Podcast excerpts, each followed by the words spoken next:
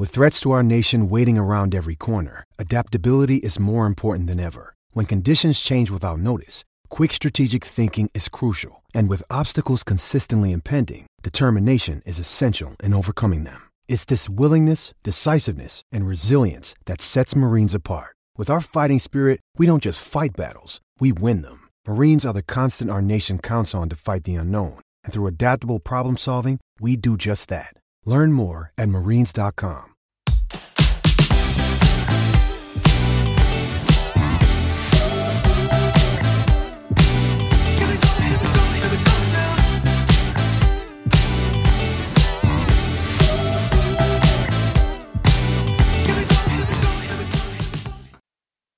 Joining us now is Jacob Carrion. He's a student at UCF, undefeated UCF, I might add, and a future firefighter, even though I just learned that he was actually doing psychology before, so you already know that I like him. Uh, he has been a Marlins fan for 14 years and is joining us to chat about number one, where the Marlins farm system currently stands, which I love as a conversation. We're going to talk about Isan Diaz, maybe some Lewis Brinson as well. And we're going to take a look at the potential 2020 opening day lineup because really next year is when the excitement really starts kicking. So I'm excited to see what he has in the framework there. Jacob, before we start, you know, I love the Fish Army account. Go ahead and let people know where they could find that account because I think it's something that as Marlins fans they should be following.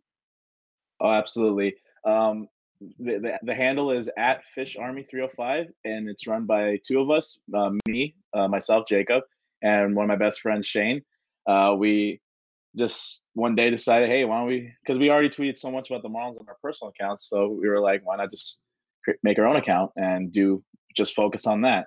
So that's what we did, and it's so much fun. And the, the Marlins Twitter community is very fun, very awesome group of guys and gals that very diverse interacting with. Yeah, absolutely.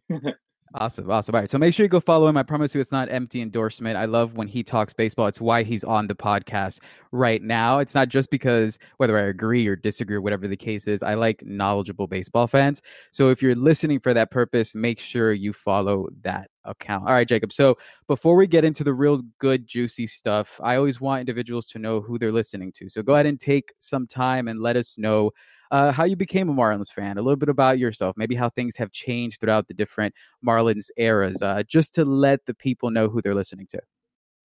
Absolutely. Well, first off, I'm 21 years old, so I wasn't there from the beginning in '93, but I was. I became a fan eh, around 2005. Yeah, 2005 season is when I became a fan. So I saw the likes of Mike Lowell, Luis Castillo, uh, Beckett, Willis, Cabrera, Pierre, all those guys. Really fun team to watch. Um, never forget my first time going to the Marlins uh, Marlins game. It was a Sunday, one of those wretched Sunday day games at one o'clock at the sauna Player Stadium. Oh my goodness! It was I call it the orange toilet bowl because it is. it's you just bake in there. And I remember because I don't know how much the waters were. I wasn't old enough to remember, but I think my dad told me he spent like a good thirty-five dollars on water bottles for me and my sister and him just mm-hmm. because it was so hot.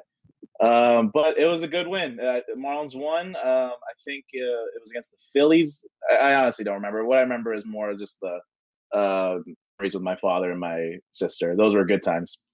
Uh, but um, as far as how it's changed throughout the years, um, as as I've gotten older, um, I love the Marlins more and more. Um, I loved watching them in 08 and 09, and that that was a lot of fun. But as I got into high school, I was focusing on my own baseball goals, you know, because I played at Archbishop McCarthy, and so I kind of like didn't watch them as much. Um, and of course, you know, the Loria and Samson regime, they that just kind of turned off my interest in, in them too, just because it was just so frustrating. But I still watched from afar, especially on Jose days.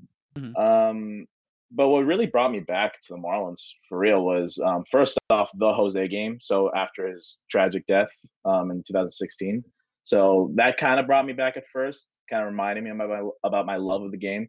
But what really brought me back 100% was when uh, Derek Jeter and Bruce Sherman um, took over the team, and I I'm one of those guys. I'm a Jeter fan. Um, you know, hashtag respect with the number two. You know? mm-hmm and um and I just love where they're going. I really do. It's it feels different. You know, these promises feel much more real. I mean, of course, we'll still we still have to see, but I right. genuinely love the position we're going in. and I couldn't be more excited. I think this is the mo- this is the most excited I've been as a Marlins fan since the 2012 spring training when they were opening the stadium, signed all those guys. This is easily the um. I think I'm more excited now just because I know this time it might be for real. You know, it's funny because people from outside of the Marlins fandom will listen to people say mm-hmm. that over and over again. The quote unquote, I'm more excited now than I've ever been as a fan, or at least one of the yeah. top three times I've been excited as a fan. And they don't believe it, right? Because they're like, okay, this is a rebuild. You guys are awful mm-hmm. on the field. Look at the standings. How can you be excited? And I think it's the people within the fan base that realize that uh, like we just feel like we've been heard we feel like we could buy into this plan. Number one there is mm-hmm. a plan there's something that we can look forward to which never happened before and i think it's interesting every time someone says that because it validates the few of us or the many of us that do believe Absolutely. that even though everyone laughs uh, i don't want to leave something quite yet because you just dropped that you played at archbishop. And as someone who was at dade christian okay i know how great oh, archbishop boy. mccarthy's yeah i know how great archbishop mccarthy's program was. So you know i don't even need you to go on that. I just want to tell you that you are you told us everything we need to know about how good you are and how competent you are at baseball. The fact that as someone that was at dcs i know damn well how hard it was to play at Archbishop. So, you know, I just, oh. that's a little name drop, but congrats to you, sir, that you were able to do that. Oh, thank you so much for that. Honestly, uh, being in that, if it did feel like you were part of a farm system, honestly, mm-hmm. there were three levels, you know, freshman, JV, and varsity. And each level felt like a promotion and it felt like, it, it felt like you were really in a major league organization. I mean, obviously, you know, not uh, in the same scale, but just the just the fact that you saw the big the big club, the varsity club, doing what they did, you know, winning all those state championships, it really inspired you as a JV player to work every day, to get better every day. And uh, I'm very ha- I'm very happy and fortunate that I was able to be a part of that for as long as I was. No, yeah, trust me. I mean, Dade Christian held its own, not against you guys, but held its own within its, uh, you know, population league, whatever, whatever eight, eight A or whatever it was, but nothing compared mm-hmm. to or 1A. Com- nothing compared to what you guys that program that you guys were able to build. So kudos, kudos to you. Obviously, I'm talking to someone that not only knows baseball but knows how to play baseball. All right, so you mentioned the new ownership group. One of the big things that happened with this new ownership group is, of course, the rebuild, which for better or worse has taken place. And mm-hmm. what that has yielded is a drastic, radical change in the farm system. So I, am going to get right to the three things that you wanted to talk about. And we're going to start off okay. with the farm system because that is, first off, one of the better things that can be spoken about at the moment. Um, and because I'm mm-hmm. really interested in your perspective. So talk to me and, and you take the conversation wherever you might want to go with it on your thoughts on the farm system and where it currently stands. Absolutely. Um, so for, before I get started into this, uh, I'm going by MLB.com just because I don't really want to pay for like Baseball America and all the other, you know, because every time I try to look for their lists, it always says I have to join something and pay some fee. I'm like, hey, yeah, I don't blame I don't you. Do so I go to MLB.com, and so if there's any discrepancies with other uh, prospect, you know, um, news outlets or whatever, um, this is what I'm going by uh, gotcha. MLB.com. So currently we have uh, what is it? Uh, six top 100 guys. Mm-hmm. Uh, we have Sixto Sanchez, JJ Bleday, Jesus Sanchez. Uh, we have Jazz. I can't. I, I always botch his last name. Uh, help me out here, Danny. Chisholm. Chisholm. Chisholm. Okay.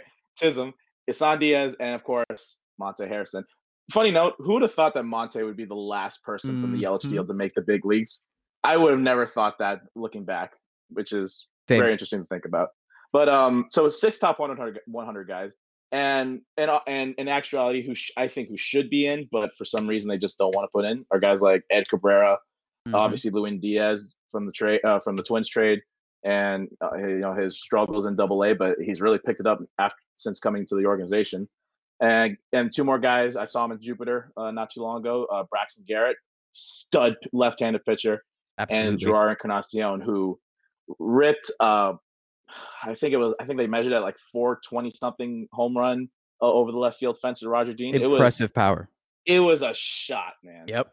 So, uh, getting in deeper, of our top 10, we have four pitchers and six hitters. Of our top 30, 12 pitchers, 18 hitters.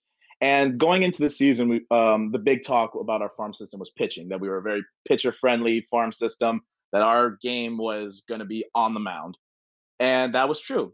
But in the last, uh, I don't know, what would you say, three, four months. Mm-hmm. All these big trades, big left-handed hitters. Obviously, the drafting of Bleday and Misner, um, or Meisner. Um, we've got a lot of good hitting, especially left-handed bats in this farm system. So I want to ask you, Danny, are we looking back now? Think about it now. Are we more of a hitting-based farm system now, or are we still pitching? Are we still pitching heavy, or would you say we have a nice uh, balance in the middle between both hitting and pitching?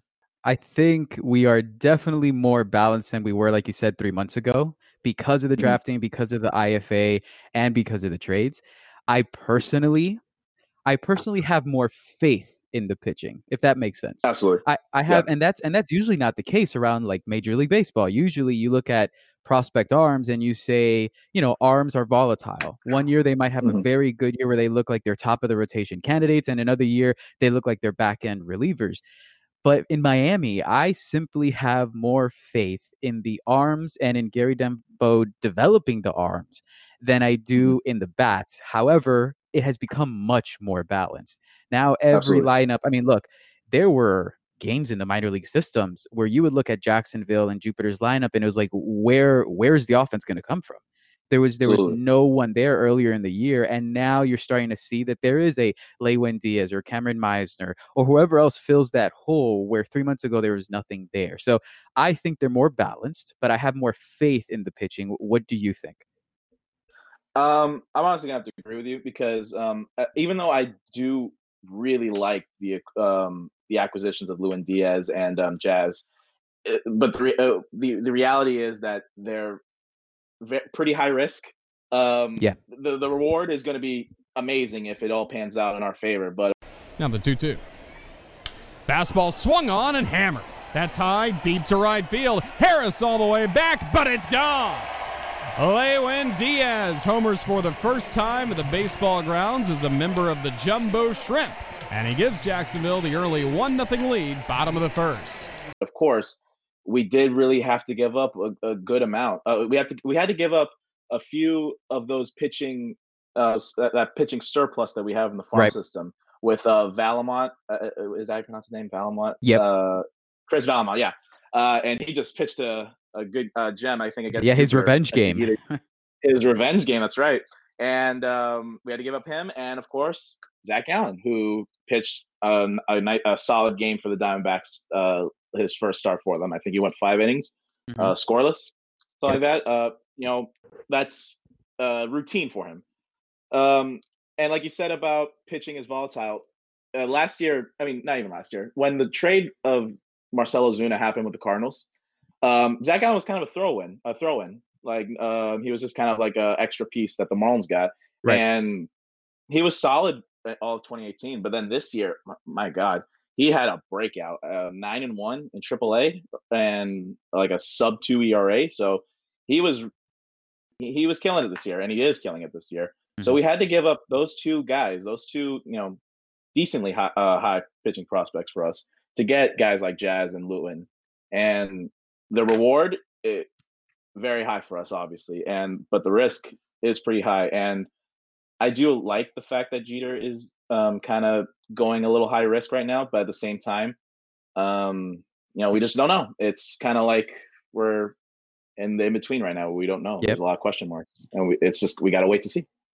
No, yeah, there's huge risk. I mean, huge, huge risk, especially in in the Gallen deal. You know, in the Vallimont deal, I loved it because it's creative and I also loved mm-hmm. it because if we're being honest, Vallimont is slotted like as the 10th, 11th, 12th, 15th option in the depth of future arms when we're looking at estimated mm-hmm. time of arrival at the major leagues. And even when we're looking at talent, I mean, Vallimont has done well, but he's not a Sixto. He's not an Edward Cabrera. He's not a Braxton Garrett, at least, at least yet, not a Trevor Rogers. So he was deep, deep, deep, deep, deep, deep in the bench that we would eventually look at at 2022, 2023. But Gallen was already here and that mm-hmm. is going to be the riskiest one. I mean, if Jazz ends up being who many scouts believe he is going to be, you have your star to superstar shortstop for the mm-hmm. future 10 years of the Marlins organization. But but he's a risky guy. Exactly. Exactly. You filled a hole, which is what they did, right? They didn't have lefty power.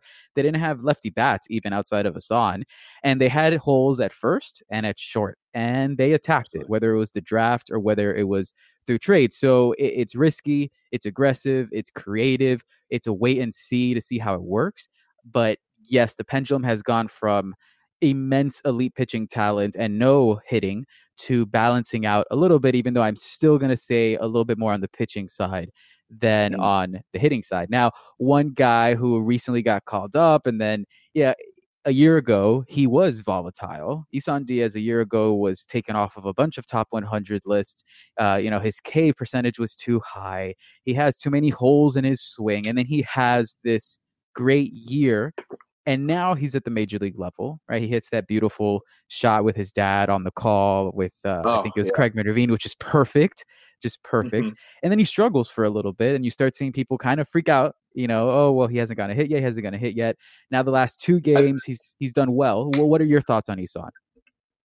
Um. Well, first off, I I, I gotta say I love Isan. Like from the moment I saw film of him when the trade happened, I was into him. I saw immediately a Robbie Cano kind of swing, a Robbie Cano kind of confidence. Like he walks out into the field and you, you just feel like he, you get a sense that he knows he belongs there. And and and the honest truth, I think he does.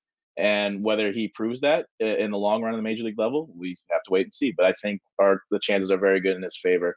Um, yeah, he had great success this year in AAA, hitting 305. Uh, I think on base percentage 395 and opsing 973, uh, 26 homers, 70, 70, 70 ribbies. Uh, so he was killing it down there. And he comes up, he has that great home run swing. You know, Craig Minervini, one of the, I think, one of the best moments in Marlins history, at least mm-hmm. the top 25. Oh, it was so beautiful. And then he gets, and after that, he struggles. And I, yeah, a lot of fans really jumped the gun. You know, just like, oh, you know, I'm worried about Isan. You know, this is not looking good. Blah blah. blah. I think it has to do with PS, PTSD about with yep. L- Lewis Brinson. Yeah. Like, cause, and I don't blame them because you know when it, it, I, I I said this to my friend uh, Shane who runs the account with me.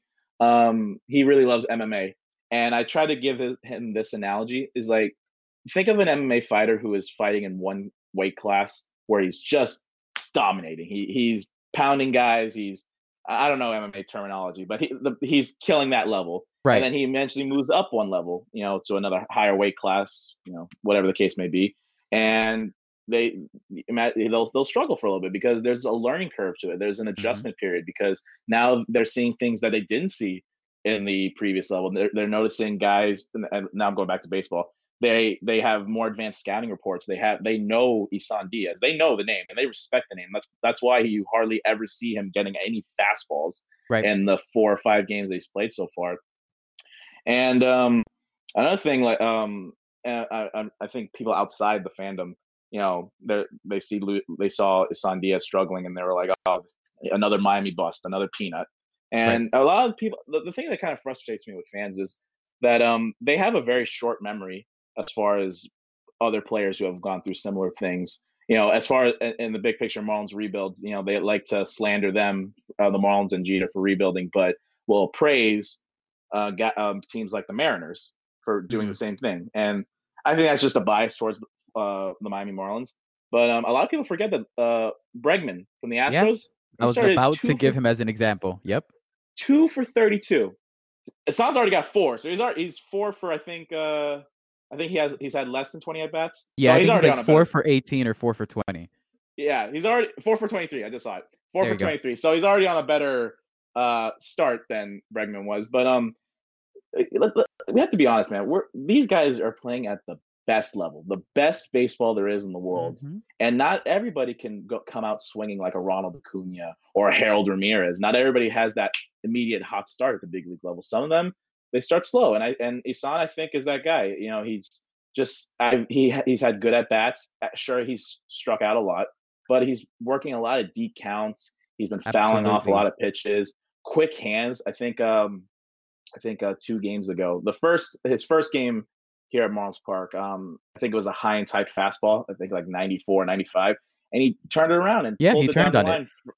And I was like, that's that's stuff you got to notice. People like to look at the stats. That's why I think stats have their place in ba- in baseball f- fandom.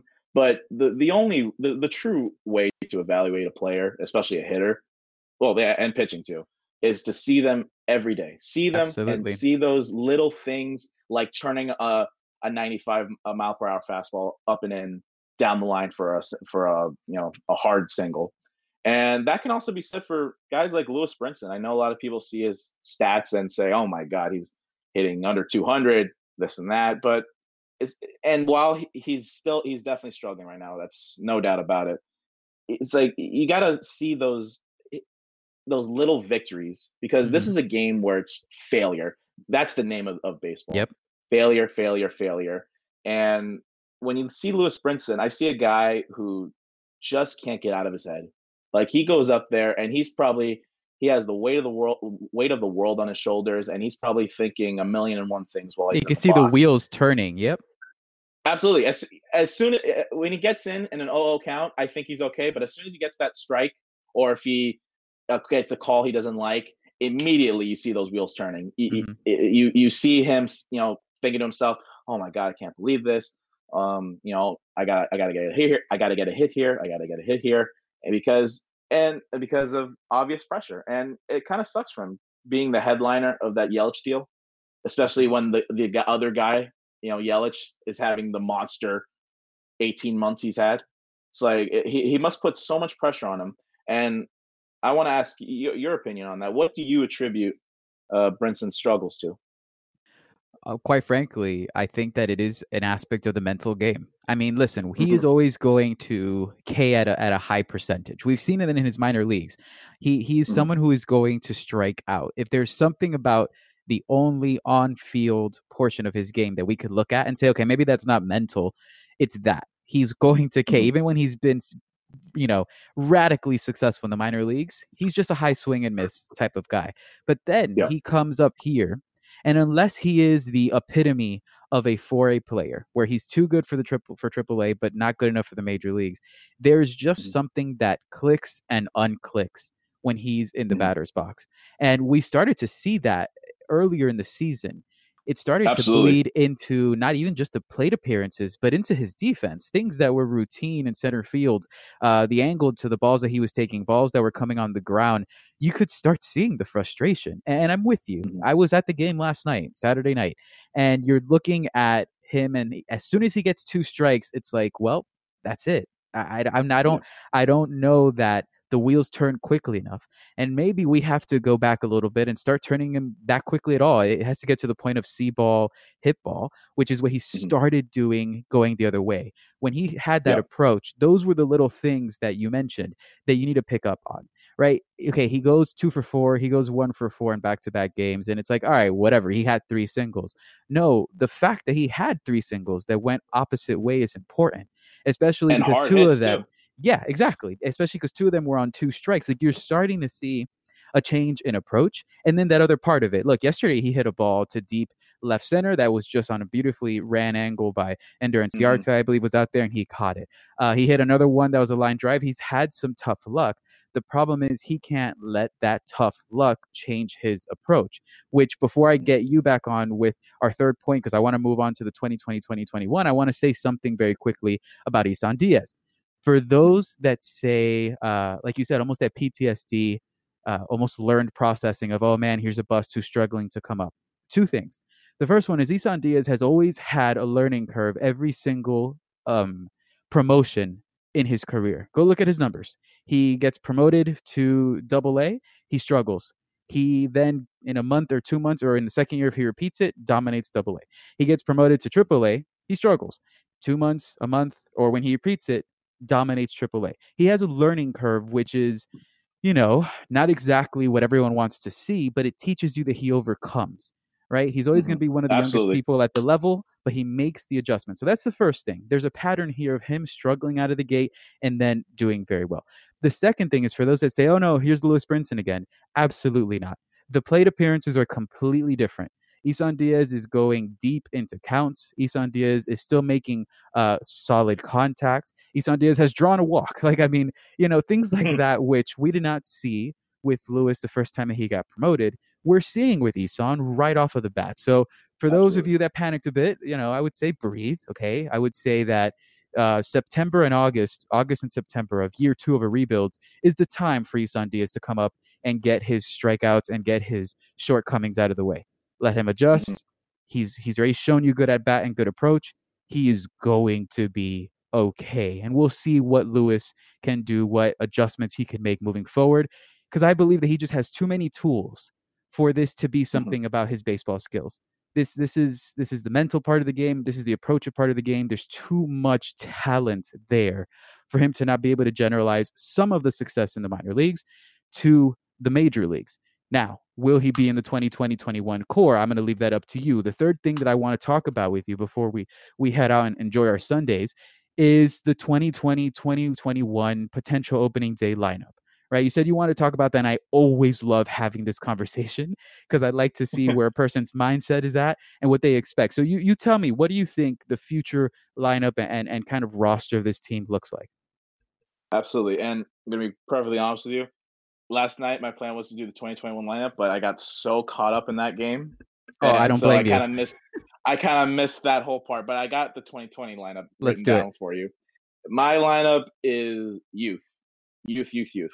So I got batting lead off in center field, Monte Harrison. And I know this might be a surprise to some people, but um, since he, he just got injured, um, I personally think um, I don't think he needs to repeat AAA. To be honest with you, I think if he has a solid spring next next year, I think he he deserves an opening day um, invitation, like an opening day nod, because I think he's earned it. And I, I personally, I I, I might be a little impatient. I just want to see him in center field already in Marlins Park. Right. And then batting behind him, second base, um, Isan Love it. Diaz. You know, Love it. love it. You know, got, got, got to keep him in there. And then batting third, process daddy, Brian Anderson at Mhm. third base, not not at right field, at third base. Then Amen batting to that. cleanup, I got Garrett. Yeah, and then uh, batting fourth, I, I got Garrett Cooper. Um, some struggles right now, but I think he, I think he's too good of a hitter to not make some adjustments and you know finish out the season strong and start off next year strong if he can stay healthy. Then batting fifth, I got Hayden Harold, Harold Ramirez in left field. Then batting sixth, I might get some heat on this. Lewis Do Brinson it. in right field. Okay. Lewis Okay. Brinson in right field. Like I listen, he's a hometown kid, and I see so much of him in my uh, so much of myself in him because when I was playing, I was very I was very weak in the mental game. Also, um, going up to the plate, I know exactly what he's probably going through his head. Obviously, he probably might be a little different than mine because he's playing in the big leagues. But um, I know the struggles, and I really want to see him succeed. And I'm gonna speak it into existence. Absolutely. And batting batting seventh, Miguel Rojas. You know, he's he's my team captain. He's the Mhm. he is the captain of this team. He's not he's not an old player. Like how old is he? Like 27, yeah, he's in his late 20s. I think 28. Yeah, he's no young young youngling right now, but he's no old man either. So I still have him at shortstop uh, in 2020, and he I, I would I honestly would name him official captain of the. He'll actually be was- he'll be he'll be 30 opening day next year, but still, yeah, he's he's here on his last year of his contract. Maybe they even extend to him making utility guy, but I agree with you. I think he's opening day shortstop. Yep. And then batting eighth, um, Jorge Alfaro catching. Uh, what can be said about Alfaro? Though he has cooled off tremendously in the last few weeks. I think he got a couple hits though the other day, which is nice to see. He's another guy. He's going to swing and miss. He's going to strike out. That's just going to be part of his game.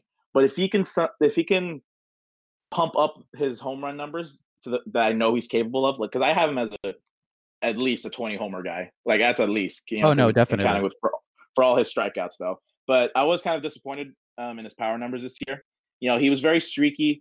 He, he's been very streaky this year. He'll go on a hot streak, and then what'll happen is he'll get injured or he'll tweak something. He'll sit out for a few games, and now his mojo's gone. Now he's trying to. He's he's been fighting an uphill battle almost this whole year, and that's been kind of hard, uh, tough to see for him. But um, I, I hope next year is a more healthy year. You know, not as many injuries, not as many you know, um, you know, struggles for him. I think he'll be better next year. You know, one year more year under his belt as a starting catcher, and I, I and nothing hit. And I'm sorry, I'm struggling. Um, No, you're out. good. Um, his defense, I think, is second to none. Honestly, his pitch framing is almost on par with JT. I think. Now, I, I think JT is obviously better framing. I think, but I think Alfaro is not too far behind him, and of course, that cannon he's got behind the plate. Absolutely. And the Oh, thing the thing to remember with. Alfaro too is at the age that he's at where JT mm-hmm. was at that age. So where we can't really compare, like you say, well, you know, JT's ahead. Absolutely. JT's the best, or if not one of the best catchers in baseball. But at the age mm-hmm. of Alfaro, they were very similar. They were very similar defensively, and if anything, Alfaro mm. had more power at this age, but he also has more Absolutely. of a swing and miss. So, so I, am with you. I'm with you, especially when we consider the age factor. Mm. And my 2020 uh, rotation, I got Caleb Smith, uh, opening day starter, as the first starter, and then number two, Pablo Lopez. Um, he's strugg- He's kind of battling an injury right now. Um, I don't know when is he slated to, to make his next start, or is he still kind of like I don't think know, they've actually rehabbing. made an. I don't think they've made an official decision if he's going to have another rehab or if he's just going to come up. I would say this: people are worried about how he's performing down there. You know, I know mm. I'm Mr. Positive, whatever. I'm not. I don't. I, I've seen million of veterans, and I know Pablo's still a little younger. Okay, but I've seen 1000000s mm. of veterans go down and focus on something in their rehab, and the numbers don't look pretty because they are focusing on something. They're focusing Absolutely. on their off speed because it didn't feel right, or on a certain particular thing, and then they come up and boom, they're right back to where they were. So Pablo Lopez is not someone I'm necessarily worried about at the moment. Absolutely, pitching is like is very similar to hitting in the sense that um, if one thing is off, everything is off. Right. Like so, as, as far as pitching, if if he's not feeling comfortable with his grips or as far as how his arm feels, like obvi- uh, like the numbers, you know, you know, in Double A, I think he went like less than three innings and he gave it like six or seven runs. A lot of fans see that and like go, "Oh my gosh, you know, what's wrong right. with Pablo?" And like you said, it's like a lot of times they go down, they're just focusing on one thing, whether it's just their breaking balls or maybe just their, you know, just their pitch sequences, and they, they they try to go out of their comfort zone just so they can like you know test to see how far they can go. And sometimes the numbers aren't pretty, and yeah, especially when you're rehabbing. Especially when you're rehabbing. But so people shouldn't um, fans shouldn't be too worried about Pablo's struggles in his rehab starts. I think he'll be back if he doesn't make a start this year, which I'd be very surprised if he didn't, um, I, he will be 100 percent be back next season. Absolutely. And then third, we got our All Star Sandy Alcantara. What a gem he pitched last night. It was beautiful. I was honestly, if he would have gone through that eighth inning like unscathed, if if it that ball didn't hit him, right. I would say that was his best game ever. Yeah. Uh, uh, uh better than the than the complete game. Yep, it was it was it was incredible to see, and it was coming off of back to back to back to back poor starts. Yeah. So I mean, it was nice to see him against the second best team in the National League, against a potent mm-hmm. offense that hits the fastball very well, and he commanded well. He was aggressive, like you said. If that ball had just gone a little bit to the left, it would have been right in Isan's glove, or a little bit to the right, it would have been right in Isan's glove, and he would have gone mm-hmm. unscathed. So it was really great to see. A swing and a miss. The slider gets Duvall. A brilliant seven innings of work for Sandy. Absolutely. And the number four starter, people are going to be surprised by this, but um, I'm going to explain why I have him at fourth. And honestly, in reality, I don't even know if he'll make the opening day roster, but this is in a perfect world. Fourth, I have Sixto Sanchez, believe it or not. I do. I have him at and I have him at fourth just because I don't want to I don't want to put so much pressure on a rookie on ma- put it, making him a top rotation guy right off right off the bat. I kind of mm-hmm. want to see if he can just get his just see how he does the first you know uh, five or six starts or so in 2020, and then I think we can evaluate. I think he's advanced enough. I think he's talented enough, and I think he honestly has the the um um the dedication to be able to make the opening day roster. I think he can he has the work ethic to make it to the open day roster next year. Um, it'll be a big jump to go from double A to the majors, but if if Yamamoto can do it, uh, even though he's no absolutely lately, it, if he can do it, I think a guy like Sixto Sanchez can. Absolutely, then, it's been done. It's been done, and Sixto has just been, been on fire lately. And that type of talent, the only question would be the durability. But if that's a that's Absolutely. an internal Marlins question, you know, it, it internally they feel that he's ready, then he's ready. Yep, and um, again, it all it, all this really depends on their springs. Like all these young guys, like if they come out of spring and they are showing really good signs, and you know, like you said, the inside, you know, the inside of the Marlins, like if they feel like they're ready, then they'll be ready. And then last guy, number five, uh, Yamamoto. I have him still on the opening roster. I think his struggles lately have just been more about um, confidence level, like uh, and location issues. But those are things that can be fixed. Those are things that can be worked on in the off season and next spring. And I think worst case scenario for for Yams is if he doesn't um, pan out as a starter, I think he could be a really solid, you know, seventh or eighth inning guy in the bullpen. Yeah, I agree. I agree, man. I really love that. I love number one, absolutely, it's aggressive, right? And I like it. Number 2 mm-hmm. I love the fact that it's youth, and I think that from a marketing standpoint, if the Marlins yeah. came up with the opening day lineup like you constructed and an opening staff like you constructed, it would go a long mm-hmm. way to those that are saying, "Oh, well, they don't really want to compete." right? Oh well, they don't. Yeah. You know, they're not. They're gonna they're gonna do service time manipulation with Monte and with Sixto and with other individuals. If they internally feel that they're ready and that's what they put forward, I'm not saying that's mm-hmm. a playoff team, but there is yeah. a lot of talent there where suddenly fun baseball is back in Miami. Now we have a few minutes, and I want to talk about some of the things. I want to get your opinion on it. So Jesus okay. Sanchez is in AAA right now. Do you think there's mm-hmm. any chance he carves his way into the opening day lineup? Uh, outfielder, right? Um, yep. Because he was, I mean, if there's one, if there's one safe bat in my eyes, it's Jesus Sanchez. He's the one that we just got from Tampa Bay Rays. Uh, he's yeah. a consensus top 50 prospect in baseball. You know, if Lewis doesn't perform the way we want him to, I could see him being the guy that they put in right field. I'm not sure he would open it, but that he would get most most of the at bats there. But what what do you think? Absolutely. Uh, like I said, it depends on the spring. If they if Lewis doesn't have a good spring, which is rare because he always rakes in spring, and Jesus has a good spring, and it all really depends. It's it all depends on um just where they are. Like I think if Hes, I think if Jesus has a good strong finish to 2019 and then show some really good signs of 2020 spring, I think he could. He most likely will be up in, in the major league roster in 2020 opening day, eh, we'll, we'll see. I, I, I couldn't I couldn't give you that answer, but um, he is definitely one of the safer bats. He's one, one of those guys that will likely make an impact very soon, and it's going to be interesting in the next couple years with our very crowded outfield in the farm system. Very guys crowded. Like, guys like the Mesa brothers, um, Brinson, Monte, you know, Bleday, Misner, Encarnacion. It's gonna be interesting how this all plays out. You know, there's if there's one thing I learned at the Archbishop McCarthy baseball system is that competition is good and competition brings out the best out of every player. Absolutely. And what's fun about what's fun about next season, okay? So we we started this season with the understanding that it's rebuilding year 2, with the understanding that we're going to have a lot of veterans in the first half of the year and that then possibly hopefully we're going to start seeing some debuts like we have seen from Isan and then Lewis came back up and Yamamoto came up whatever the case is. Next year is this second half like the entire year. You know, it, mm-hmm. it, it is youth installation into this lineup, into the rotation, and then the real top honchos, the real guys that a lot of individuals love, the Jesus Sanchez's, the Sixto Sanchez, if he doesn't break opening day, we start to see their progression come in. I still think maybe Jazz Chisholm is another year away from making his yeah. debut, maybe late next year, hopefully. Uh, but but still, this this elite which now has you know the Marlins what number four on Fangraphs, number four or five on Pipeline.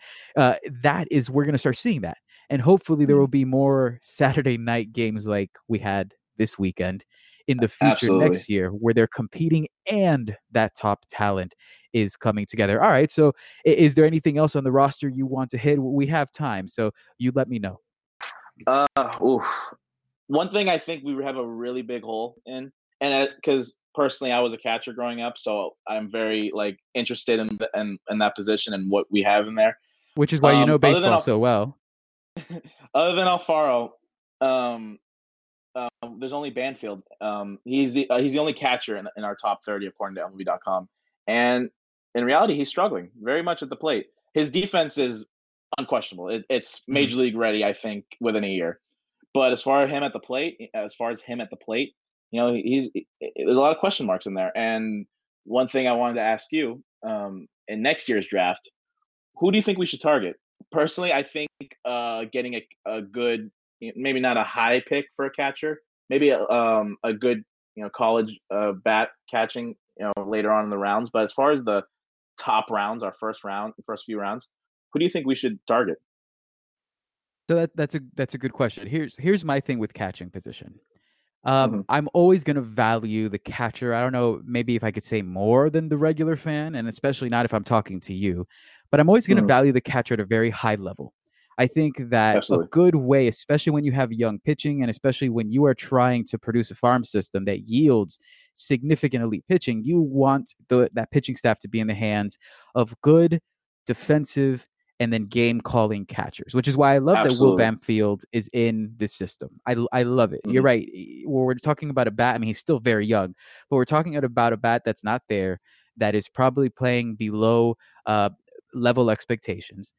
And Mhm. yet, I love the fact that our top arms are throwing to him in particular. I love the fact that the Absolutely. Marlins uh, staff at the major league level is throwing to Alfaro in, in particular. Even a guy like Nick Forte, who's another catcher in the system, eh, high Uh-huh. IQ baseball guys. So, if there's a catcher who you really go after in the top rounds, I am okay with that. There are some that will say, no, you don't ever go catcher very high.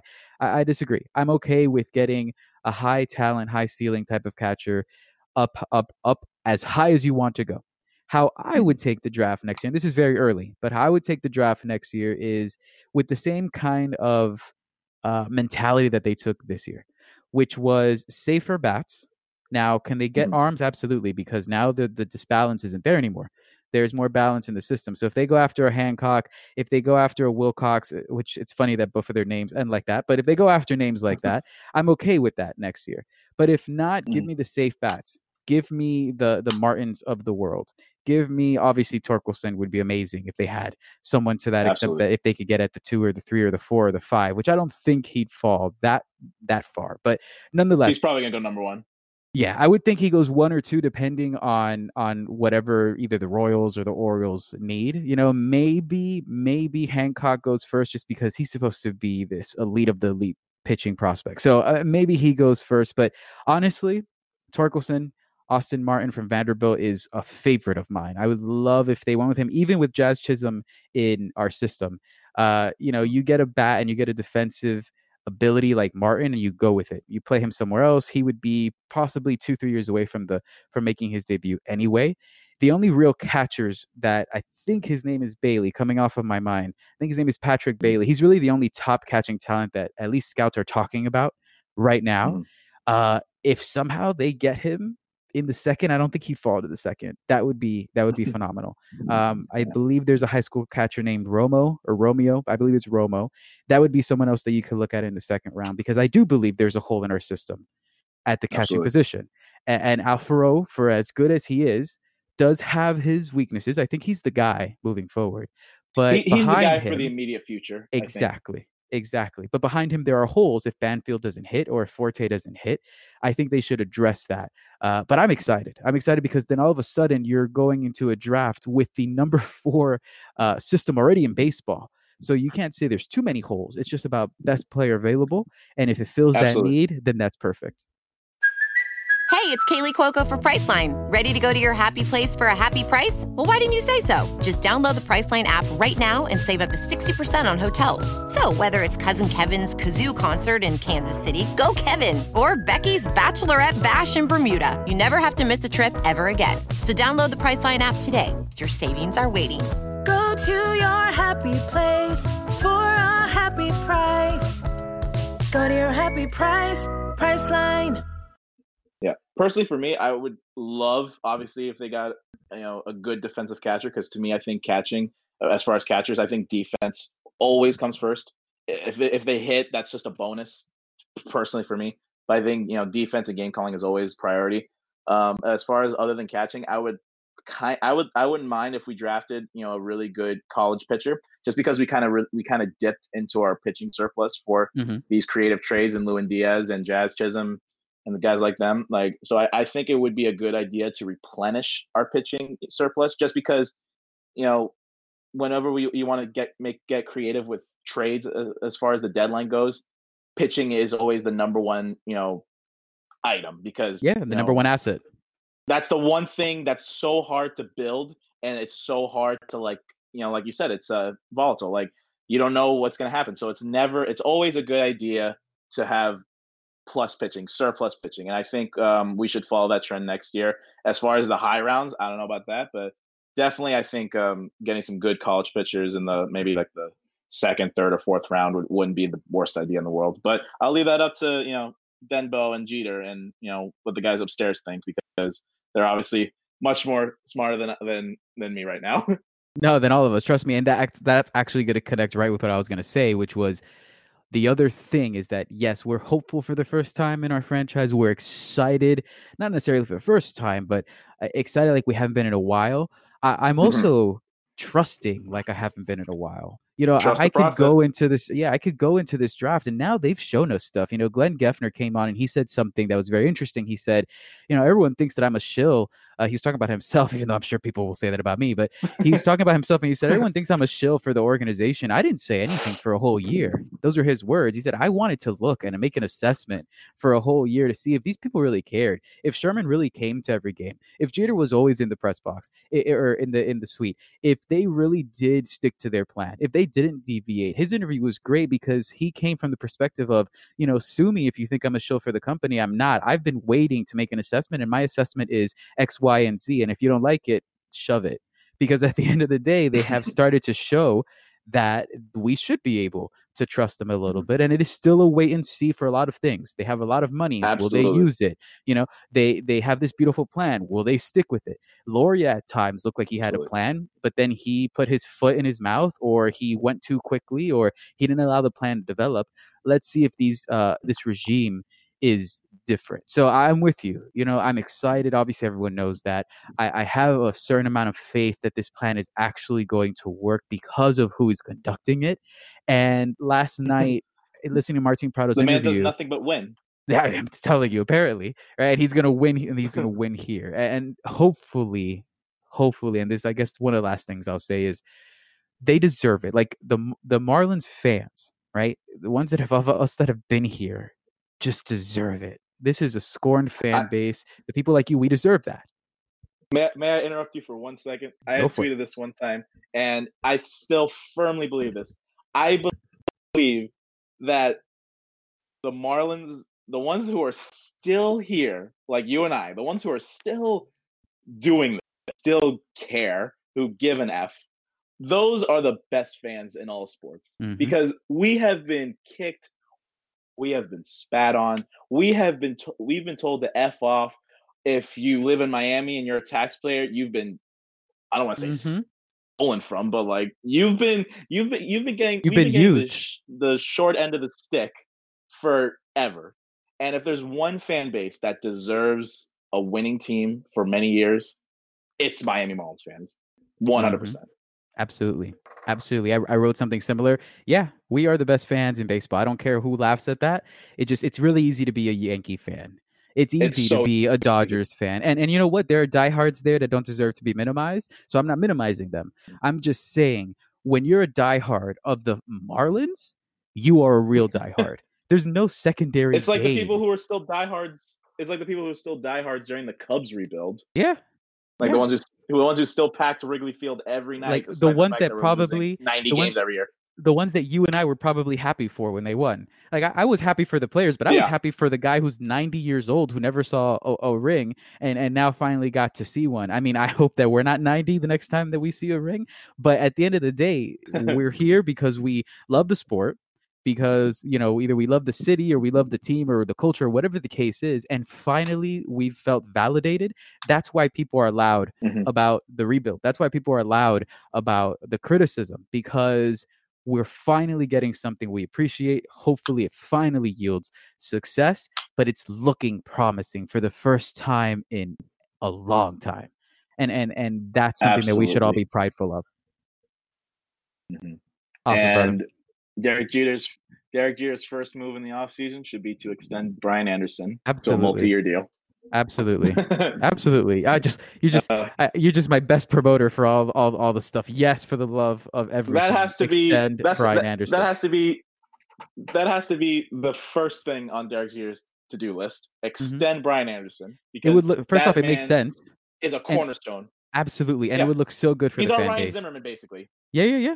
Absolutely. He's our I think Ryan Zimmerman. I think someone said he's uh he's like our Anthony Rizzo too. I don't know if they're the same type of player, but you know, it's the same mentality. He's the guy no. that survived here Yeah. while they were rebuilding. He deserves it. It makes sense from a baseball perspective. It makes sense from an optics perspective and business and marketing.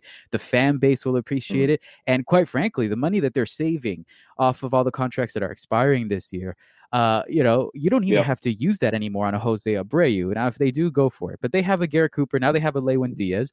Use that money on extend Brian Anderson. It'll go a long way with the fan base. And it's something that, from a baseball perspective, makes a ton of sense as well. All right. So we have gone over, but I don't I don't care. I'm so happy that we went over. Uh before we go, let them know one more time where they can find you. I'm sure you're going to be back on. Trust me, I'm going to force you to be back on. But let them know where they can find you on Twitter so that they can engage with you. Absolutely. Um, find me on Twitter at Fish Army 305. You know, we're we're growing. You know, uh, we we just reached 210 followers, and I couldn't be happier about that. Uh, I started this account like in May, and it's been a blast, and I can't wait to keep doing it. Absolutely. Fish Army 305. All right, brother. I appreciate you. Thank you for coming on. Thank you for the conversation. Like I said, I'm going to force you to come back, back on at some point. Enjoy the rest of your Sunday, okay? Thank you, you too, Danny. Have a good one.